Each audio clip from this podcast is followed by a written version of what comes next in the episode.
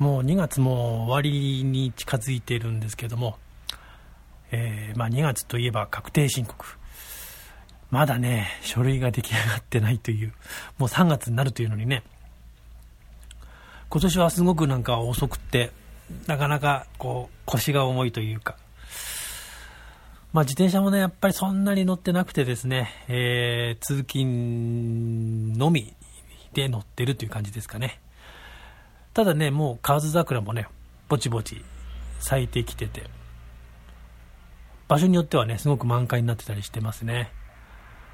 まあ、あの、桜、ソメイヨシノもね、あの、遠くから見ると、ちょっとこう、薄くですけどね、木全体がピンクになってんじゃないかなっていう、そんな感じです。えー、普通の世界、ポッドキャスト、始まります。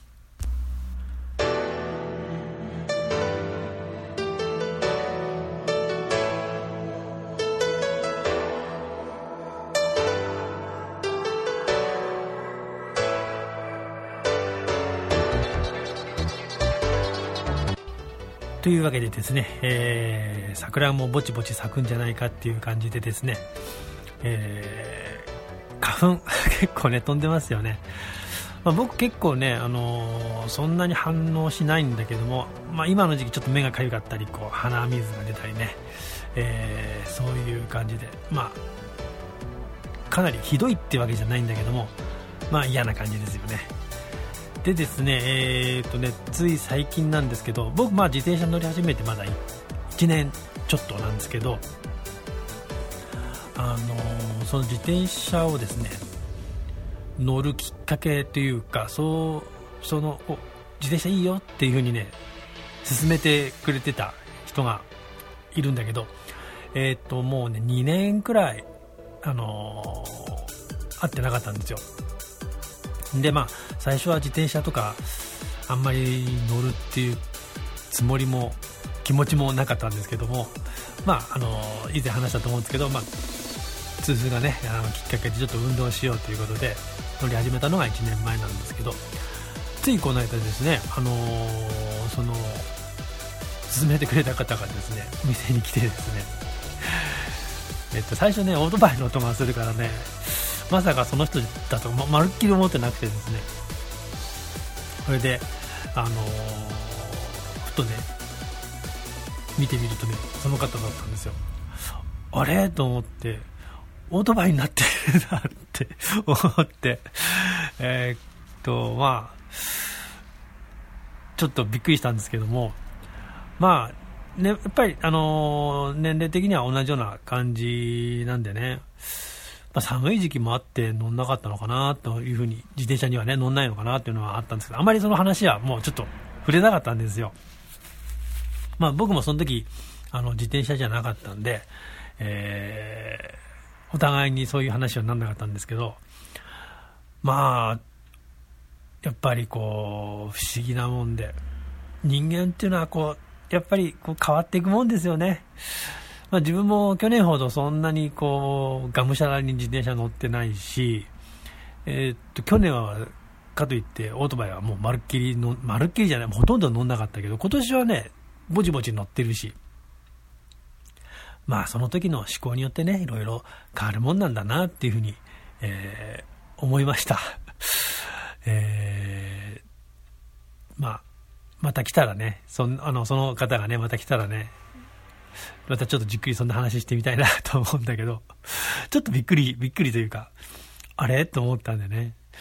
触れられなかったんですけどね。えー、まあ、やっぱり人間の好みっていうのは、年齢とともにいろいろ変わるなっていうふうに思いました。さて、えー、今回のお話ですけども、まあそんなにあのー、さっきも言った通りですね、ロングライドとか特にしてないんでね、通勤、通勤で、えー、しか近所を走ってないんで、えー、あまりネタはないんですけども、今回はね、あの鎌倉街道のお話をしたいと思います。えっと、鎌倉街道ね、あの僕結構あのブログなんかにも上げてるんですけども、あまあ、あの走ったりするんですよ。で、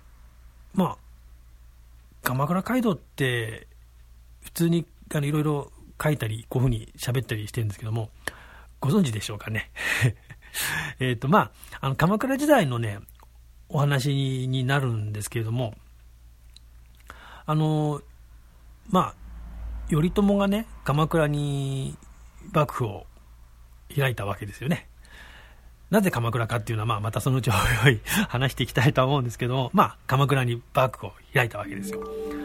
で、あのー、まあ、武士の政権として、まあ、開いたわけなんですけども、で政治的な、ね、拠点が鎌倉と、あともう一つ、京都、まあ、有名なとこ、京都にあるわけなんですけども、もともと京都にこう政治的な中心っていうのがあったわけなんですけども、まああの、それと並ぶようなね政治的な拠点が鎌倉にもできたとなんでね、まああのその京都に、まあ、通じていく道、まあ、いろいろあるわけですけれどもそれとともにねあの鎌倉に通じる道っていうのもねまた非常に、まあ、重要になってくるっていうわけなんですよね。でまあ、あのその鎌倉街道は非常にこう関東ローカルの非常に限定された話なんですけども、まあ、その鎌倉街道自体はね別に頼朝が開いた道っていうわけではないんですよね。もともと律令制度のあの感動っていうのがずっと京都、まあ、ずっとあったわけなんですけどもまあそういう道を利用しながら使いながら、まあ、あの鎌倉に道を通した、まあ、そういうところになります、まあ、頼朝自身もですねあの石橋山で兵を挙げてで敗れまして、えー、船で、まあ、千葉ねあの房総半島を逃げてそれから、あのー、鎌倉に入ってくるんですけどもこの時使ったのも、あのー、鎌倉街道中道ですね中津道。言われてる中中の道を使ってます。今ですとね、まあ、16号線とかねそういうところを通ってくるんでしょうけども当然その頃はまだないので、えー、鎌倉街道中津道を使って、えー、鎌倉に入ってます。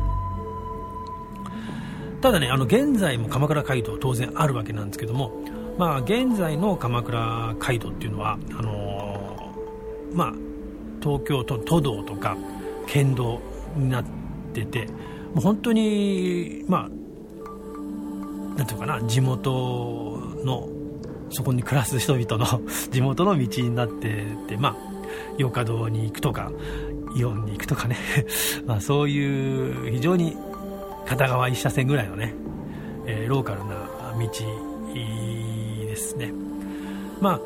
当時の当時のというか中世の日本にとっては非常にまあ政治的に重要な道ですのでね、あのー、やっぱりそこそこの当時にしては大きな道であったっていうわけなんです。でねまあ実際こうなんとかなこの道鎌倉街道についてね鎌倉街道を歩いてみたとか走ってみたとかねそういう人っていうのは多分非常に少ないと思います。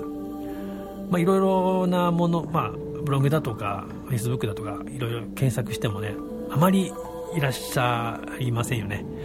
むしろこうお城とかねそういうのは非常に多いんですけども鎌倉街道自体はね非常に少ないですね。っていうのもねあのー、はっきり分かった道ではないのでまあ、あの非常に曖昧なルートになりがちなんです。であとね距離もねあの例えば鎌倉から、まあ、上鎌倉街道上津道の、まあまあ、関東平野の終点であるあの高崎辺りまでね大体140から15060キロぐらいかな、まあ、その辺なんですよね。なんでねあの車で行く車でここを走るっていうには非常に短い し歩くっていうのにはむちゃくちゃ長いじゃないですか。それよりもねあのやっぱりこう意外と何ていうかな地方の町田市だとか、あと府中市だとか、そういうとこ通ってるんでね、まあ観光的に行って何があるとかっていう、全然面白みのある道じゃないんでね、あんまりここメインで歩くだとかね、走るだとかね、そういう人っていうのは見かけないっていうのはそういうわけ、えなんだと思います。まあ、よっぽどのこと古道が好きだとかっていう人とか、まあ、歴史が好きな人はね、あの歩いたっていう人はいますけどまあ普通あんまりその興味がない興味の湧かないそういう道なんじゃないかなって思ってます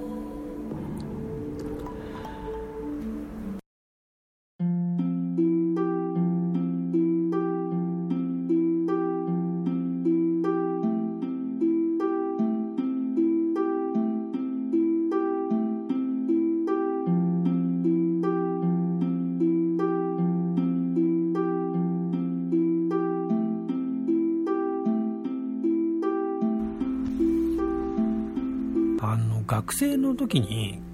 鎌倉時代のことって、まあ、まあ、受験日本史でね、え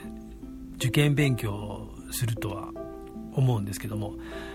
特にこの中世鎌倉時代のことを勉強するとなると幕府の幕府がいつ開かれたとかねあとは鎌倉の新仏教あるいはこの源平合戦ね、えーそういうことがほとんどだったと思うんですよ。で鎌倉時代に関して言うとそれ以外のことって、まあ、あんまりね興味が湧かないというか それほど知らないとは思うんですけれどもあの源平の合戦にしても、まあ、新仏教にしてもですねそのどうやってまあ例えばあの西国に攻めていくとかその仏教がこう広がっていくとかどういうふうに伝わっていたかっていうと、まあ、当然道なんですよね。道を通ってこう人は人々は移動していったわけですからまあ当然やっぱりこうその道っていうのは非常に重要なあの伝達のルートになるんですけども、まあ、そのルート自体はやっぱり鎌倉街道っていうのもはかなりこう重要な役割を担ってたというわけになります。なので、あの鎌倉街道っていうのを実際歩いてみるとですねあの戦乱、まあ、戦場だったりとかあとはお城あの中世の城ですね。あるいは神社とか仏閣っていうのは、まあ、この道筋沿いにほぼあるんですよ。なんでね歩いてたりするとこうあこことここはこういう風な距離感だったのかとかっていうのが意外とねあの発見が多くてですね。まあ本で見るのもいい本読んでるのもいいんですけども実際歩いてみるともっとこういろんな発見があってあのエキサイティングだったりしますね。ただねその歩くっていうのがフィールドワークの一番基礎というか基本なんですけども、まあ、基本は基本としてですね自転車でこの道をね走るっていうのを非常におすすめですね。特に140キロとか100まあいっぺんに140走るとやっぱり1日ぐらいかかっちゃうんですけどもまあいくつかに分けてね走るとあのー、まあ意外とこうまあなんていうかな細かいところまで見れるんじゃないかなって思ってます。特に普段あのあまり時間がない人とかねあのここ歩いてたりして道がはっきり道筋がはっきりしてるわけじゃないんでね間違えたりは当然するんですよね。あるいはこう疑問に思ったりあそこ曲がるべきじゃなかったかとかっていうとこあったりするんですよ。そういう時にですねまああの思ってもですねそういうふうに思ってもやっぱり引き返すのめんどくさいなって思うと そのまま行っちゃったりするするんですけどもあの自転車だとね意外とそういうのねあの間違えても気軽に引き返すことできますね。だからね、あの、そういった意味じゃ機動力が非常にいいんじゃないかなと思います。で、まあ、当然あのさっきも言った通り生活道ですので、まあ、自転あの車は通れないところとか一方通行とかそういうところがもう随所に出てくるんだけれども、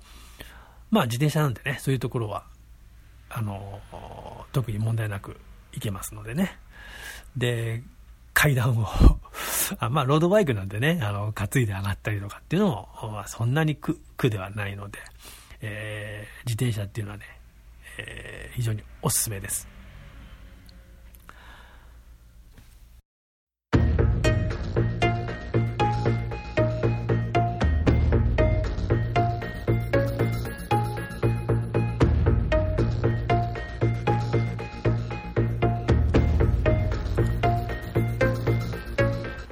とではね鎌倉街道っていうのはもうちょっと詳しくあのお話ししますね、えー、まず鎌倉街道っていうのはですね鎌倉を当然ですけど中心にしてあの関東平野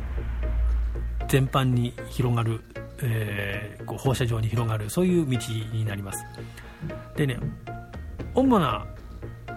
まあ、道路主要な道はあの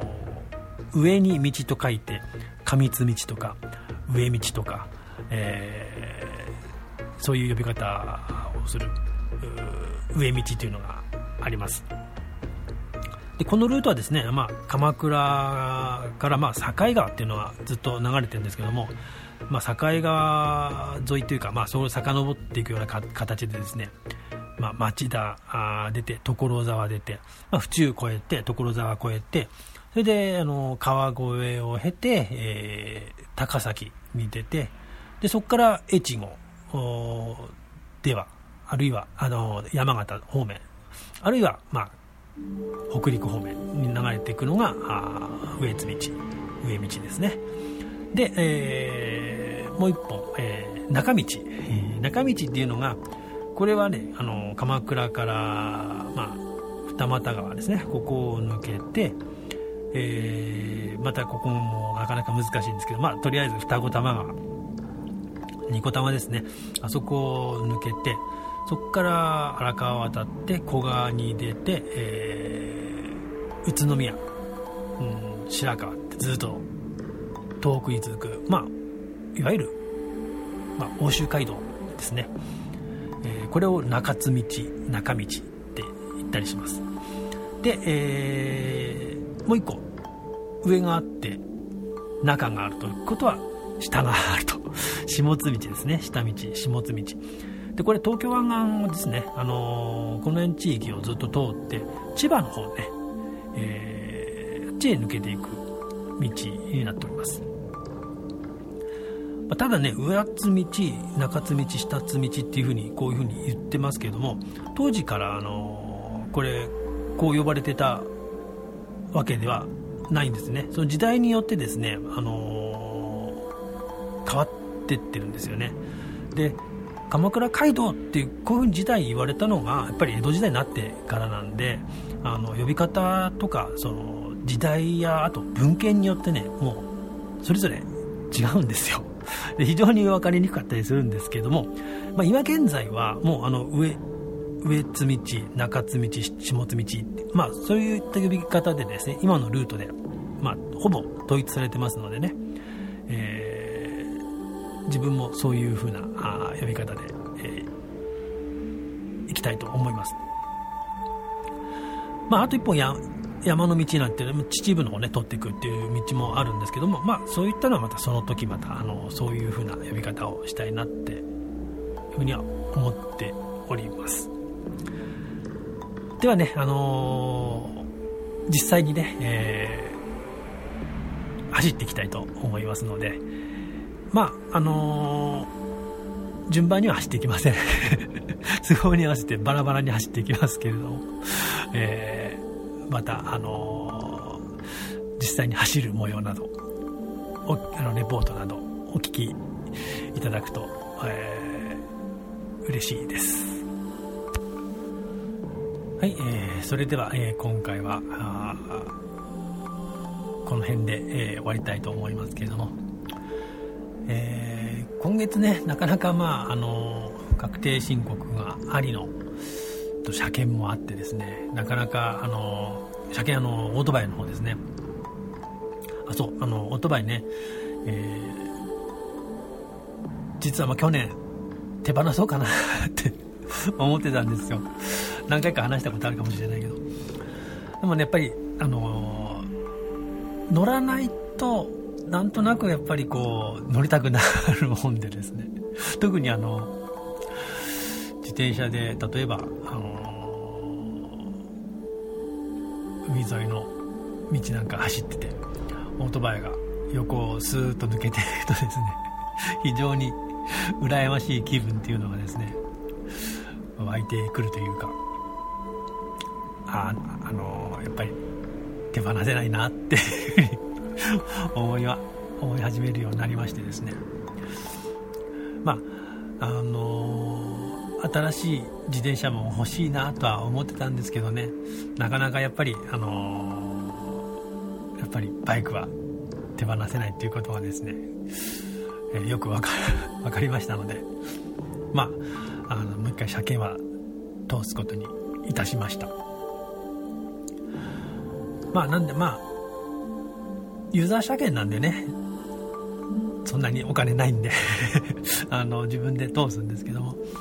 まあ、その後まあまたナップスとか持ってっていろいろあの変えるところは変えてっていう感じになると思うんですけども。まあそうですね。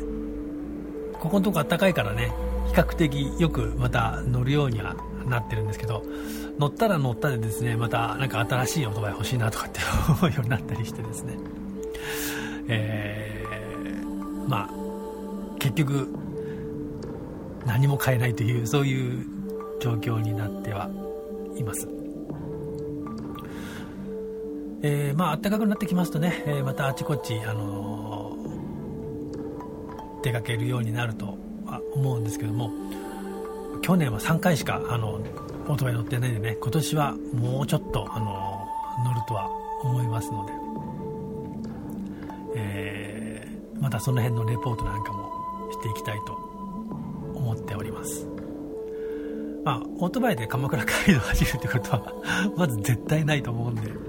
えー、そうだな。連休あたりはオートバイでどっか行きたいなってまた思っておりますね。なんで、えー、まああのー、まだどこに行くかいろいろ考えたいなって思います。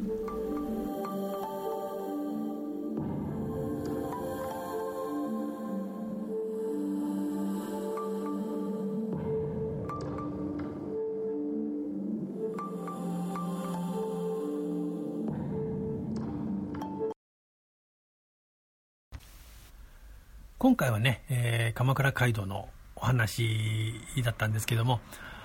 よくブログの方で上げている、まあ一回も上げてはいるんですけど、一回もこの鎌倉街道についてね、説明したことないんでね、えー、今回はちょっと説明をさせていただきました。えー、ブログの方で一応、あのー、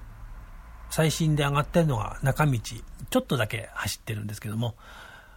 うんと今度はね、その続き、えー、と、舞岡、今、この間行ったの中山から、えー、と、二俣川ですね。二俣川まで行って、